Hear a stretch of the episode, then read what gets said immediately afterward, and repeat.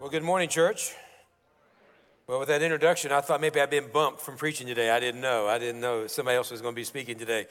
So, we're kicking off a new series, uh, God's Design for a Full Life. And we said last week that we believe that God is going to do far more in 24 than ever before. And I believe for that to happen, we have to recognize that God wants to do something in us so God can do something through us that we are spiritual beings and we're here to hear from Almighty God.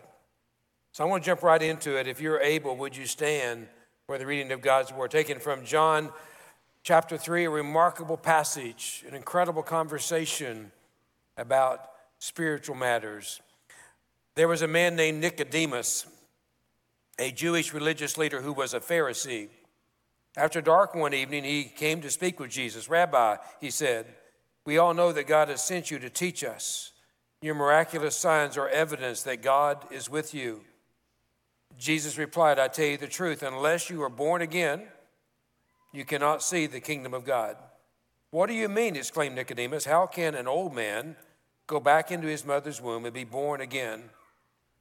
Jesus replied, I assure you, no one can enter the kingdom of God without being born of water and the Spirit.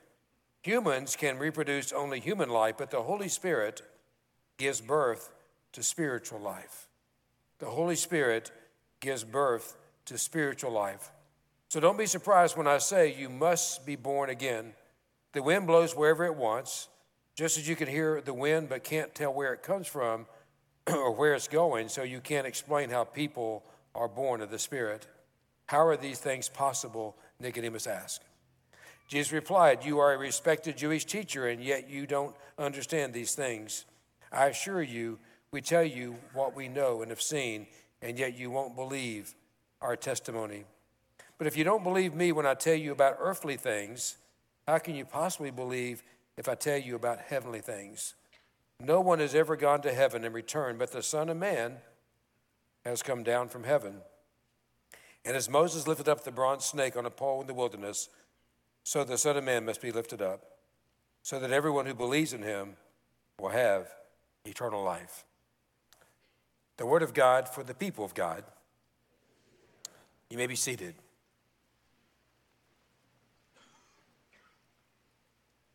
Heavenly Father, we thank you that you have come to the earth, come to our world through Jesus Christ.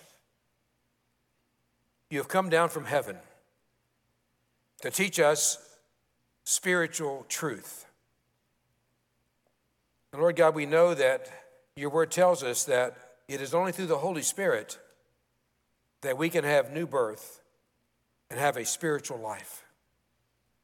So, Father God, I pray that you would help clear up any misconceptions we have today about spiritual life. Lord, you know better than all of us that there are all kinds of uh, teachings out there about spiritual life. We want to be grounded in Holy Scripture. We want to be grounded in your truth. We want your Holy Spirit to work in us. So, Father God, you will be able to work through us. So, give me the words to speak. Be in me, Father God, through the Holy Spirit, and speak through me now. We ask all this in Jesus' name. Amen. Amen. Well, Nicodemus is a respected, religious, highly educated, influential leader. And he knows a lot, but he wants to know more. And maybe that's you this morning. Maybe you know a lot about God, but you're hungry to know more. Now, Nicodemus came to see Jesus in the dark, but you've come out into the light. You're here in the morning to see Jesus, or you're watching online. Now, somebody may watch this later in the week at night, but you're here this morning, listening this morning. I'm preaching this morning. I want you to know this that Jesus Christ is willing to meet you wherever you are. We're going to sing a song in a few minutes at the closing that says, He will meet you here. Where two or three are gathered together in the name of Jesus, He is present. we're talking about spiritual truth and spiritual matters. Now, it's interesting to note that also Nicodemus came in the dark to speak to the light of the world. Maybe you feel like you're in darkness today, but we want to introduce you to the light of the world, Jesus Christ. Now, Nicodemus was confused. What do you mean? How can an old person be born again? That's a fair question, right? And maybe you're hearing this message, reading, hearing this word read, and this is confusing to you. How is it possible for someone to be born again? You mean I, I, I get a start over? I, I, can, I can start over? I can get a second chance? That's the truth of the gospel, is that God has come to give us a second chance, a new beginning. You know, for Nicodemus uh, and most Jewish people, they didn't believe they needed a second chance. They believed because they were Jewish, they had a birthright as God's children. And, and, and maybe you, under the misconception that, well, I was born into a Christian family, and that makes me a son of God or a daughter of God, a child of God. Now, Jesus says, you got to be born again. Even Nicodemus, a, a learned, well respected, very religious person who knew all the answers or most of the answers, you got to be born again. So I want you to hear that this morning that all of us need to be born again. You know, some rabbis taught that Abraham guarded the gates of hell to make sure none of his descendants would wander in there. That's how they believed they were already in the kingdom of God by birth. The Jews were and still are looking for the Messiah in a new world where they are preeminent. But Jesus came declaring that he is preeminent and he is the source of life and new life. And I believe they had one of the most impactful conversations ever recorded in history. And the first truth that we hear in this teaching from Jesus is we are born of water and the Spirit. We are born of both water and spirit. Jesus is establishing that we are physical and spiritual beings. What he's saying is we all have souls. Everyone listening, everyone on this planet has a soul. I, I saw a headline the other day, a tragic headline that said five brave souls lost their lives in a helicopter crash. So the media, as non religious as the media is, and many times far away from God, puts on the headlines that five souls were lost. Philosophers believe that we have souls. Theologians believe that we have souls. Aristotle wrote about our souls in, in, in, a, in some of his writings and teachings. He says there are three souls he believed. The first is the nutritive soul, and that's made up of plant life. He believed that a plant had a soul. The second is going to make a lot of you really happy because you spend a lot of money on dog food, um, and that is the sensitive soul, that animals have a soul. That's Aristotle's belief. And then he had, thank goodness, there's a third soul, the rational soul that humans have. Now, the Bible doesn't speak a lot about the souls of plants and animals, but it does speak about the souls of human beings. And the Bible says there's nothing that's more important than your soul, more important than your heart, and more important than your mind, and more important than your physical body is your soul. As we begin 2024, we're wanting to be in better shape physically, nothing wrong with that. We all are trying to eat better, nothing wrong with that. We're all trying to learn more, read scripture, starting with Genesis, reading through the Bible again. We're all trying to do that, right? And that's good. But, folks, if we don't work on our souls, and don't allow the Holy Spirit to renew our souls, all the rest is not real beneficial. So, we're going to have some soul conversation today. Here's what the Bible says in a few verses, just a few I picked out. Ecclesiastes 12 from the message paraphrase Life, lovely while it lasts, is soon over. Life as we know it, precious and beautiful, ends. The body is put back in the same ground it came from. The spirit or the soul returns to God who first breathed it. In the greatest commandment, Jesus summed it up in Matthew 22 You must love the Lord your God with all your heart and all your soul and all your mind. And then Matthew 16, Jesus again speaking, And what do you benefit if you gain the whole world but lose your own soul? Is anything worth more than your soul? I don't believe so. I agree with Jesus that the most valuable part of our lives is our souls. For John Wesley, the soul was the tabernacle where the Spirit of God resided. We are physical and we are spiritual. Now, I want you to hear this. We all have souls, but we don't all have the same spirit. We all have souls, but we all don't have the same spirit. Why do you say that? Because not everybody listening has experienced the new birth of being born again. We read about this in 1 John. 1 John uh, chapter, uh, chapter 4. Um, dear friend, dear friends, do not believe everyone who claims to speak by the Spirit. You must test them to see if the Spirit they have comes from God. For there are many false prophets in the world. This is how we know if they have the Spirit of God. If a person claiming to be a prophet acknowledges that Jesus Christ came in a real body, that person has the Spirit of God. But if someone claims to be a prophet and does not acknowledge the truth about Jesus, that person is not from God. Such a person has the spirit of the Antichrist, which you heard is coming into the world and indeed is already here. But you belong to God, my dear children. You have already won a victory over those people because the Spirit who lives in you is greater than the Spirit who lives in the world. We all have souls, but we all don't have the same Spirit. So the question is where is our souls?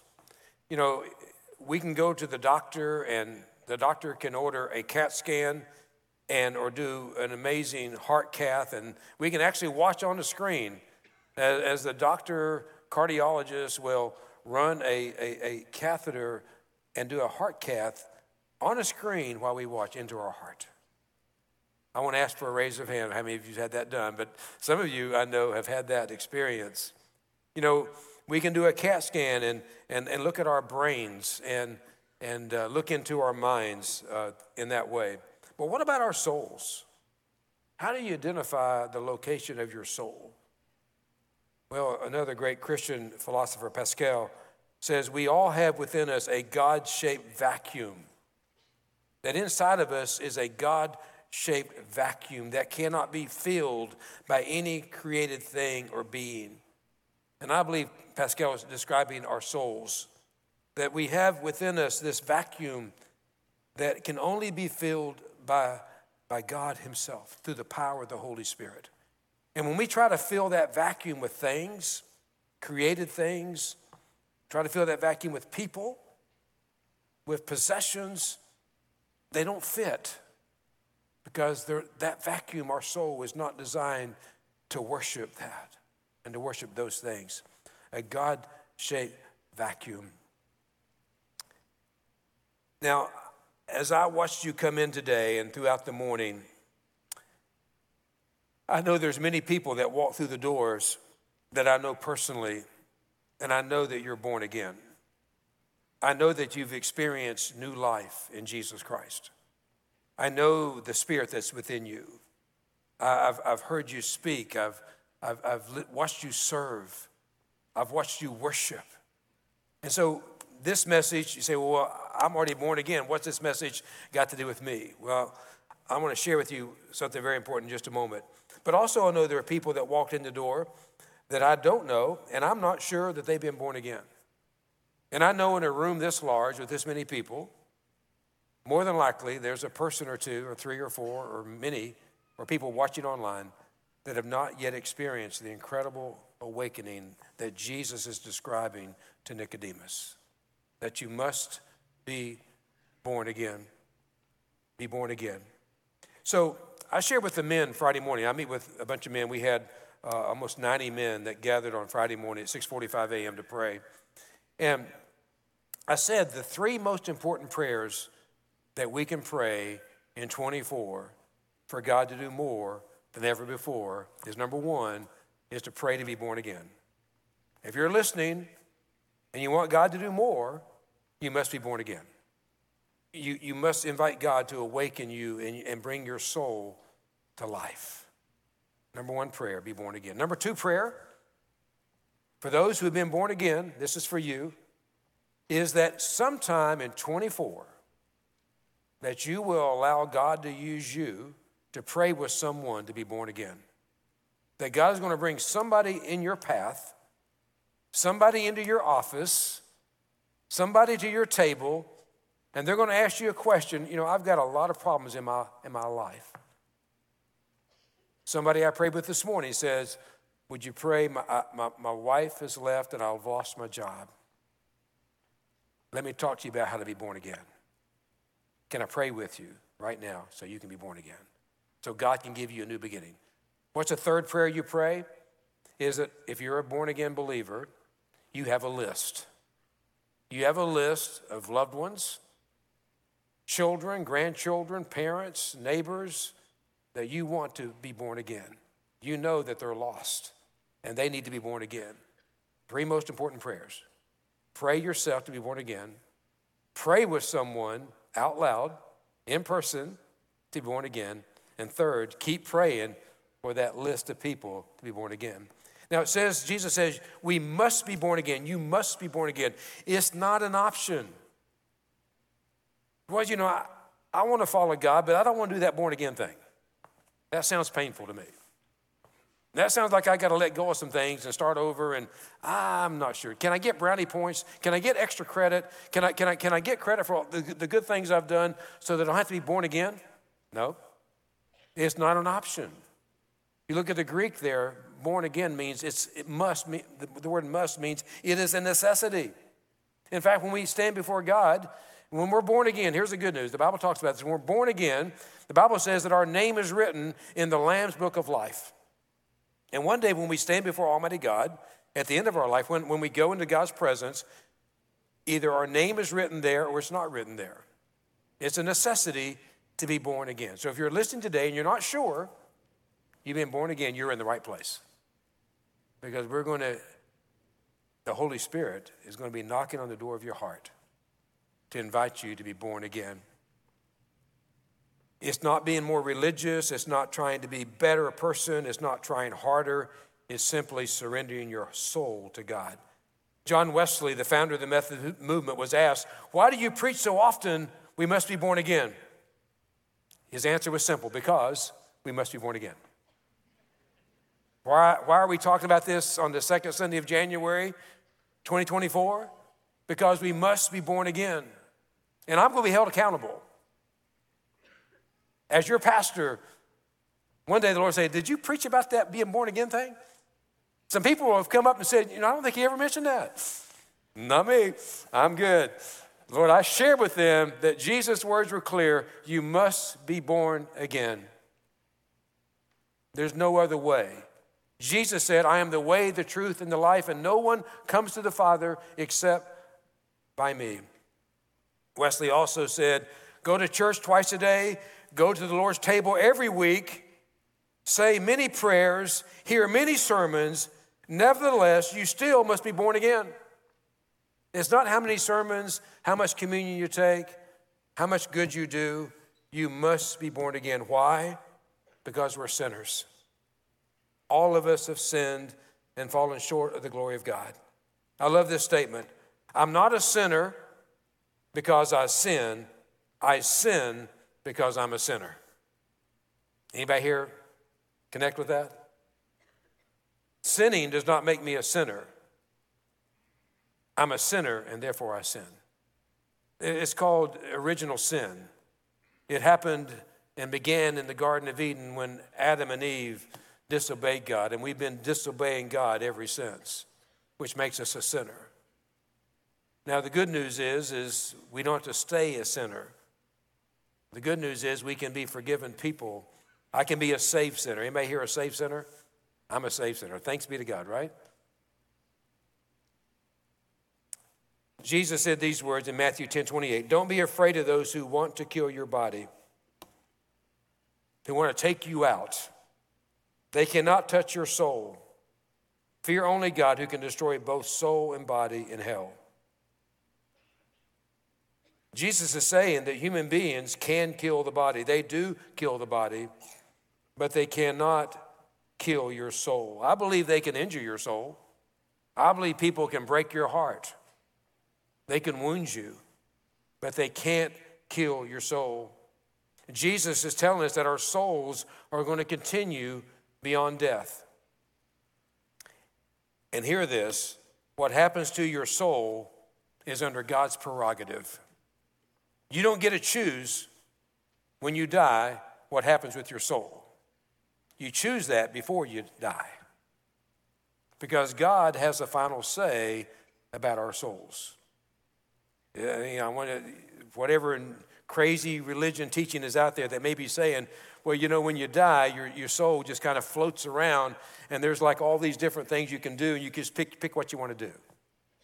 That's not what the Bible teaches, that our souls under the control and the prerogative of Almighty God. Colossians 2 says it this way, in a very simple way You were spiritually dead because of your sins, and because you were not free from the power of your sinful self. Anybody here relate to that statement? Because you were not free from the power of your sinful self. But God made you alive with Christ, and God forgave all our sins. We owed a debt because we broke God's law. That debt listed all the rules we failed to follow, but God forgave us that debt. He took away that debt and nailed it to the cross. Amen? The power of your sinful self has been defeated at the cross. In order for you and I to do far more in 24, we've got to live and walk in the truth that Jesus Christ has defeated our sin. Jesus Christ has forgiven our sin. Jesus Christ has forgotten our sin. And Jesus Christ gives us victory over our sin. Amen? That's a spiritual truth when we are born again. Near the end of World War II, in the Kossi Battle of Iwo Jima, there were around 3,000 Japanese troops that didn't know the war was over. The island had been won the Allies had, had had victory, but the fighting continued on for days. In fact, the last Japanese soldier surrendered six years after that battle. it's, it's an analogy of what we live and how we live in a spiritual reality. When Jesus Christ died on the cross and was resurrected, he defeated Satan.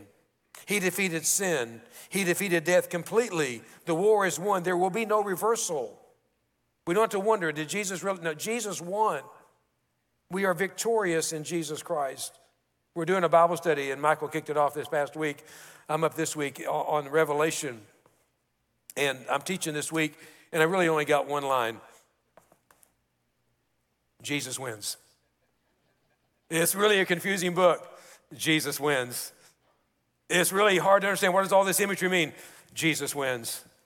That's the truth, amen? We believe that. If you're born again, you have that hope. And if you want to do more in 24, you got to cling to the truth that Jesus Christ has won. And when we battle sin and we fight against sin, people see the power of Jesus Christ in us and they go, There's hope for me too. There's hope for me because what Jesus Christ has done in you. We have won, we will win, and we can't lose. Somebody say amen to that. But there are people who cling to the notion that humanity is naturally good that we don't need God in our life. I don't know where that comes from. You know, if you look, you know, do a search on social media, there are people who believe that we're okay. We don't need God in my life. And where does that come from? Not from Aristotle, not from the Greeks. Aristotle said, There is no good in humankind. Judaism, Jeremiah said, The heart is deceitful above all things and desperately wicked. Who can know it? We don't get it from Christian teaching because the Apostle Paul said, All have sinned and fallen short of the glory of God. Where does it come from? Where does this illusion that we're okay without God come from? I believe it comes from philosophers. I believe it comes from secular humanists. I believe it comes from psychologists. I believe it comes from the depths of hell. That we don't need God in our lives. It's a lie. Don't believe it. Jesus said clearly, You must be born again. As humans, we've rebelled against God. You know, it happened in the Garden of Eden where the environment was perfect and there was no heredity on which to blame it, but it still happened. Why? Because God gave us a free will. We must be born again, but we are not all born again in the same way. You know that, right? We all must be born again, but we're not born again in the same way. Well, I'll give you an example of that. Whenever Lynn was pregnant with our firstborn, Ashley, we were in Lamaze class. They still do Lamaze classes? I don't know. You know, I think young people today just go have babies. I don't, I don't know. They don't go to class or anything. We had to go to class. We had to figure it out, you know. Uh, and uh, and so we're in the last Lamaze class. It's, it's, we're getting ready to have a break. And I asked a stupid question. I say, has anybody, has any women's mom's water broke during class? We just talked about water breaking and all that. That was an important part of the class. And, and they said, no, that's never happened. And Lynn stood up and, you know, the water broke and here we are, you know. So, you know, now we got to run to the house and get the bag and all that stuff and go to the hospital. And then it began. Seven and a half, eight hours of intense labor for Lynn. As we sat in the room and watched the heart monitor go up and down and up and down, the oxygen rate go up and down, and it was obvious that, that Ashley was in, in distress. And we were getting stressed out because she was in distress. She was in trouble. And I never forget whenever the doctor finally came and said these wonderful words We're going to put her out and we're going to send you out. I go, Thanks be to God. That's good. And Lynn said, Thank you, thank you, thank you. And then there was an emergency C section as Ashley was born.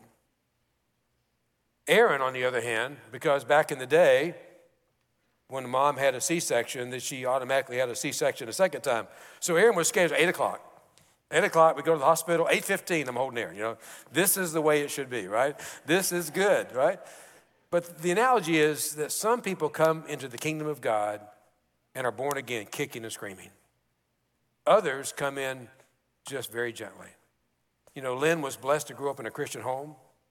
Her mom and dad took her to church every Sunday. She began, began to follow after Jesus Christ very early in her life, and it wasn't long till she was born again. Me, I grew up in a non Christian home, and it was a struggle. It was a fight. And I came into the kingdom of God kicking and screaming. C.S. Lewis, the great uh, Christian philosopher, became bitter toward God when he was 10 years old because God didn't answer his prayers for his mother to be healed. He was sent to boarding school where he became an atheist. He received a degree in the classics and philosophy from Oxford University in 1922. But all of his questions about God kept coming back. It was through the writings of G.K. Chesterton and the contemporaries like J.R.R. Tolkien that his arguments of faith were challenged. He says he began to believe in God in 1929, but it wasn't until 1931 that he was born again, that he fully surrendered his life to Christ. He went on to write the great Christian classics, Mere Christianity and the Chronicles of Narnia. But he wrote this He says, I was the most dejected, reluctant convert in all of England drug into the kingdom, kicking, struggling, resentful, and darting his eyes in every direction for a chance of escape. He, wanted, he wanted nothing to do with Christianity. But the hound of heaven wouldn't let him go and pursued him till he was born again. And some of you know what that's like. Peter became a Christ follower as a roughneck fisherman. He had a rocky start. He was fishing and Jesus called him and he followed. The Apostle Paul came to Christ as an agitator, as a persecutor, as a murderer. He was blinded by a light on the Damascus road and became born again. See, conversion is not always dramatic, but it is always profoundly radical. And we cannot save ourselves. 1 John 3 9 says we must be born from above born again means to be born of God. And my friends, the good news is when we're born again, we're become a new creation, we become a new person. I love 2 Corinthians 5:17. This means that anyone who belongs to Christ has become a new person. The old life is gone and new life has begun. It's incredible to experience new life, to be born again, but also born again into a new family. John writes it this way in John 1 12 through 13. But to all who believed him and accepted him, he gave the right to become children of God. They are reborn, not from a physical birth resulting from human passion or plan, but a birth that comes from God. Have you experienced the birth that comes from God? Every one of you in this room have been born of water, or you wouldn't be sitting here. But have you been born of the Spirit? Have you experienced the birth that comes from God? Now, last of all, today, when it comes to being born again, we must choose to be born again. We must choose. God has given everyone listening a free will. You can choose to be born again, or you can choose not to be born again. God is not going to force that upon you. It's called free will, the freedom to choose. Will you be born again? It's my prayer that that happens across this room today or online. John 3:15, we read it a minute ago, so that everyone who believes in him will have eternal life. John 3:15, so that everyone who believes in him will have eternal life. And it comes just before the most famous verse in all the New Testament. John 3:16, for God so loved the world that he gave his only son, that whoever believes in him would not perish, their soul would not perish, but they would have eternal life. That's my prayer in 24 for you to know eternal life, for you to lead someone else into eternal life, for you to pray someone to the kingdom. I read a story about a Hindu woman named Pandita. And she went to school in England. And while she was in college, she decided to convert to Christianity. She was baptized and began to study how to defend her new religion to her family and friends. But two years after her conversion, she came to the realization that she had merely changed religions. Her faith was in the external formalities of Christianity and not the person of Jesus Christ. She was a Christian in name only. So she bowed to the ground, got on her knees, and gave herself completely to Jesus Christ. Her life was dramatically changed because she was born again. Her faith was now in Jesus. It was personal, it was heartfelt, and it was dynamic. In 1905, she began a prayer meeting with the 500 residents of the orphanage she had founded. They began to pray for conversion, not just for Hindus, not just for Muslims, but for Christians. Christians in name only. And maybe you're here today and you say, I'm a Christian, but do you have a personal relationship with Jesus Christ? She said, I realized from my own experience that many Christians have a superficial faith based on the outward formalities of Christianity, church membership, baptism, attending church, but not faith in Jesus Christ. Out of that prayer meeting, a great revival was ignited and spread throughout India. Multitudes of Christians encountered the living Lord Jesus, and their lives were changed. Young orphan girls went out from the orphanage preaching the gospel of Jesus Christ. Ezekiel describes what, what happens when that happens. What happens when we're born again. Ezekiel 26, and I will give you a new heart, and I will put a new spirit in you. I will take out your stony, stubborn heart and give you a tender, responsive heart. And I'll put my spirit in you so you will follow my decrees and be careful to obey my regulations. My friends, being born again is not a renovation, it's not a remodeling project. It's not a reformation. It's not a resolution. It's not about becoming more religious. New birth, being born again, is regeneration, is having a personal relationship with God through Jesus Christ. Unless we're born again, there's a light that we will never see. Unless we're born again, there's a life we can never know. Unless we're born again, there'll be a peace we'll never experience. Unless we're born again, there'll be a love we will never share. Unless we're born again, there'll be truth we'll never understand. Unless we're born again, we will never enter into heaven. Unless we're born again. And today, that needs to happen for some. And for some of you, you need to go and share that truth with others. So, how are you born again? It really isn't that complicated. I'm going to give you three words. First is repent. Repent, which means to turn away from my sins. Secondly, is to receive Jesus Christ into my life, into your soul. Come into my life, Jesus Christ, and respond as a, as a follower of Jesus by being obedient to Him. I want to live your way. And now you give me the power to do that. And then you rejoice. You rejoice. So I have a really short prayer I want us to pray this morning. It's a prayer of repentance, it's a prayer of receiving, it's a prayer of response. It's called the Jesus Prayer. Lord Jesus Christ, Son of God, have mercy on me, a sinner. Will you pray it with me? Lord Jesus Christ, Son of God, have mercy on me, a sinner. Lord Jesus Christ, Son of God, have mercy on me, a sinner. If you have repented, if you have received, you are born again.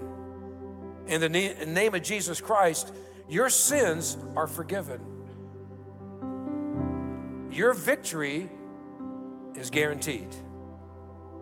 Your name is written in the Lamb's book of life because you believe and receive Jesus Christ. By this simple prayer of faith, by telling God that you're a sinner, by turning from your sins, by inviting Christ to come into your life and save you, through His Holy Spirit, you've been born again. You are a new person. You are a new creation. You have a new beginning. You have a new purpose, a new plan. At the age of 14, when I gave my life to Jesus Christ, my life changed dramatically.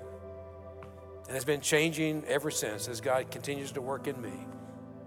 I cannot even imagine where my life would be. I don't want to imagine where my life would be if I was not born again. I don't, don't want to imagine where your life's going to be if you're not born again. So let me pray with you. Father God, you're here in this room. You're here in someone's living room. You're in someone's car right now. You're through the Holy Spirit. And Lord, you're speaking and you're knocking on the door of people's hearts. And Lord, you want them to receive new life. You want to be in a personal relationship with them. You want to forgive them and cleanse them and change them and give them a new beginning and invite them into your family. And Lord, I pray that right now that's happening all across this room. Lord God, that you're moving in a powerful way. Thank you, Lord, for saving me, changing me, giving me new life. And thank you for those who've received that today. Lord, help me to be very, very intentional as your follower, to speak to someone, to pray with someone, to be born again in 24. Lord, help me not to give up praying for those I love to be born again in 24. Lord, thank you for being in this place. Thank you for meeting us here. We need you now more than ever before. Amen and amen.